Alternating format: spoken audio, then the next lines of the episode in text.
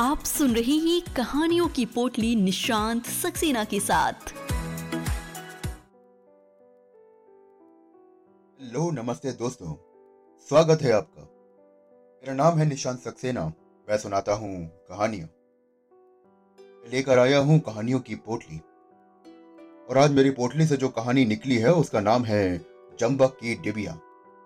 इसकी लेखिका है सुभद्रा कुमारी चौहान जी। और आवाज़ है मेरी, यानी कि आपके दोस्त निशान सक्सेना की तो आइए, चलते हैं कहानियों के सफ़र पे। इस जम्बक की डिबिया से मैंने एक आदमी का खून जो कर डाला है। तब से मैं इससे बहुत डरता हूँ। मैं जानता हूँ कि यही जम्बक की डिबिया मेरी मौत का कारण होगी। प्रोफेसर साहब ने ऐसा कहा और कुर्सी पर टिक गए। उसके बाद हम सभी लोगों ने उनसे बड़ी उत्सुकता पूर्वक पूछा, चंबक की डिबिया से मनुष्य की हत्या? आखिर ये कैसे हो सकती है?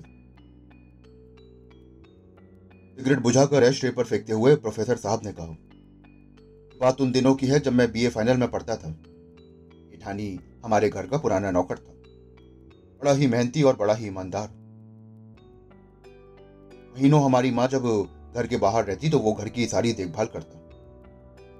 और मजाल है कि एक भी चीज़ इधर से उधर हो जाए। एक बार यही बरसात के दिन थे। मेरी छोटी बहन के शरीर पर लाल लाल दाने उठाए थे।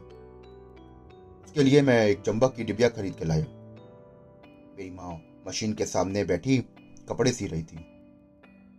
आसपास बहुत से कपड़े पड़े थे। वहीं मैंने एक डब्बी खोली। भीम के दानों को इधर उधर लगाया और डब्बी माँ के हाथ में दे दी। ठानी वहीं पर खड़ा हुआ था और धुले हुए कपड़ों की तह लगा रहा था। जब मैं बहन के दानों पर जंबक लगा चुका था तो जेठानी ने बड़ी उत्सुकता से पूछा, आए भैया, ये सबसे अच्छा हो जाइए का? मैंने कहा कि हाँ आज फोड़ा, फुंसी, जले कटे, ये दवा सब पे काम आती है। इसके बाद केठानी अपने काम में लग गया और मैं बाहर चला गया। मैं शाम को घूम कर लौटा तो देखा कि घर में एक बड़ी अजीब प्रकार की हलचल है। माँ कह रही थी कि बिना देखे किसी को कैसे कुछ कहा जा सकता है। जाने कहाँ गई और कौन जाने? बड़ी बहन कह रही थी कि उसे छोड़कर और कौन ले जाएगा? कल उसकी भावा जाई थी ना? उसके लड़के के सर पे बहुत सारी फुंसियाँ थीं। पिताजी कह रहे थे कि कहीं महाराजन ना ले गई हो। अरे अखिल उससे कह रहा था कि ये गोरे होने की दवा है। तुम्हारे बच्चे भी तो कुछ कम सीधे नहीं है। वहीं पास बैठा अखिल पढ़ रहा था। पिताजी की बात में दिलचस्पी लेते हुए बोला, बापू, महाराजिन तो हमेशा गोरे होने की फ़िक्र में रहती है। फिर मुझसे उसने पूछा कि ये क्या है? तो मैंने भी कह दिया कि ये गोरे होने की दवा है। ठानी अपनी कोठरी में रोटी बना रहा था। उसे बुलाकर पूछा गया तो उसने कहा कि, जब भैया लगाई हती, आपन तो तबे देखी रही, फिर हम नहीं देखन सरकार. मुझे क्रोध आ गया। डिबिया के पंख लगा के उड़ गई। रानी ने मेरी तरफ़ देखा और बोला भैया? मेरा क्रोध अपने सातवें आसमान पर था। कहा कि, चुप हो जाओ। मुझे कुछ नहीं सुनना है। मैं सुबह ही डिब्बी लेके आया था और इस समय गायब हो गई। ये सब तुम्ही लोगों की बदमाशी है। ठानी कुछ ना बोला। वहीं खड़ा रहा और अपने कमरे में चला गया। मैंने सुना कि वो माँ से कह रहा था, मालकिन चल के मोर कोटरी देख लई? मैं का करी हूँ, दवाई ले जाई के। फिर जाऊँ चीज़ अच्छी लागी हम मांग लही सरकार से। मैं कोट उतार रहा था। अभी मेरा क्रोध शांत भी ना हो पाया था। मैं कमरे से बाहर निकला और एकदम से चिल्ला पड़ा। चले जाओ यहाँ से, अपना हिसाब लेकर। मुझे तुम्हारी कोई ज़रूरत नहीं है यहाँ पर। फिर माँ ने बहुत समझाया, पर हम सब भाई बहन ना माने। माँ ने भी केठानी को बहुत रोकना चाहा, पर वो यही कहता रहा कि जब तक भैया माफ़ ना कर देंगे और रुकने को ना कहेंगे, मैं ना जाऊँगा, मैं ना रहूँगा।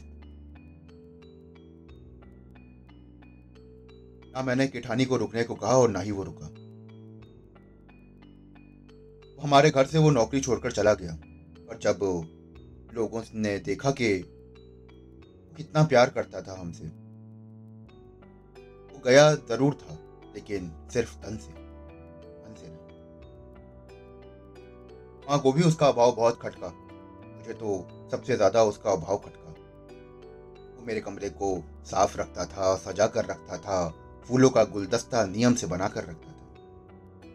मेरी जरूरतें वो बिना बताए समझ जाता था और पूरी कर देता था। जिद्दी स्वभाव के कारण भी वो माँ से कुछ ना कहता था। लेकिन कहीं ना कहीं वो मेरी इन आदतों से परेशान भी रहता था कि मैं अपने कमरे को इतना अस्त व्यस्त तरीके से रखता हूँ। एक दिन माँ ने कहा कि, जेठानी राय साहब के बंगले पर गारा मिट्टी का काम करता है। मैंने सुना तो मेरे दिल पे बड़ी ठेस लगी। मैंने सोचा कि वो डगमग पैर, भला वो गारा मिट्टी में कैसे काम कर सकेगा? फिर मैंने चाहा कि माँ से कहूँ कि केठानी को बुला लेती हूँ और इस बार ज़रूर कह दूँगा कि मैं खुद लेने जाऊँगा। बार माँ ने केवल उसके गारा मिट्टी धोने की खबर भर दी और उसे फिर से नौकर रखने का प्रस्ताव न दिया। एक दिन मैं कॉलेज जा रहा था तो देखा कि केठानी सर पर गारे का तसला रखे चाली पर से कारीगरों को दे रहा है। चालीस फुट ऊपर चाली पर चढ़ा हुआ एक आदमी।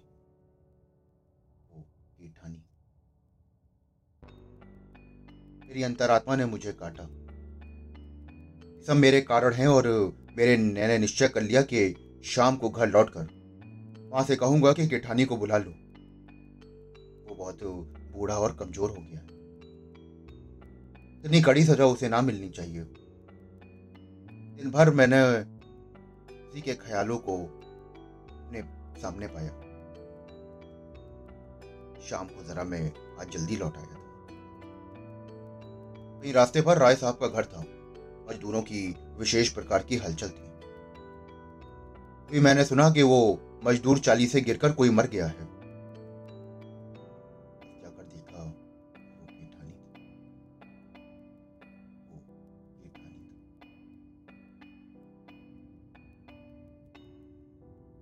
मेरा हृदय एक आदमी की हत्या के बोझ से बोझिल हो उठा। घर आकर माँ से सब कुछ कहा।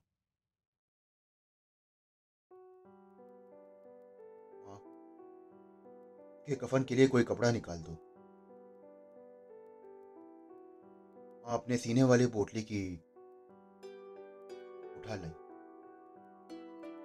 नया कपड़ा निकालने के लिए जो ही उन्होंने पोटली खोली तो जंबक की डिबिया हट से गिर पड़ी।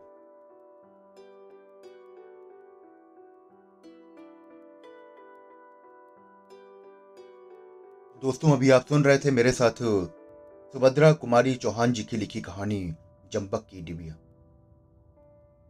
आशा करता हूँ कि आपको ये कहानी बेहद पसंद आई होगी। अगर आपको कहानी सुनने का शौक है और आप और भी ऐसी कहानियाँ सुनना चाहते हैं तो मेरे चैनल को फॉलो करिए, सब्सक्राइब करिए। मैं फिर मिलता हूँ आपसे एक और कहानी के साथ। धन्यवाद। आप सुन रहे थे कहानियों की पोटली।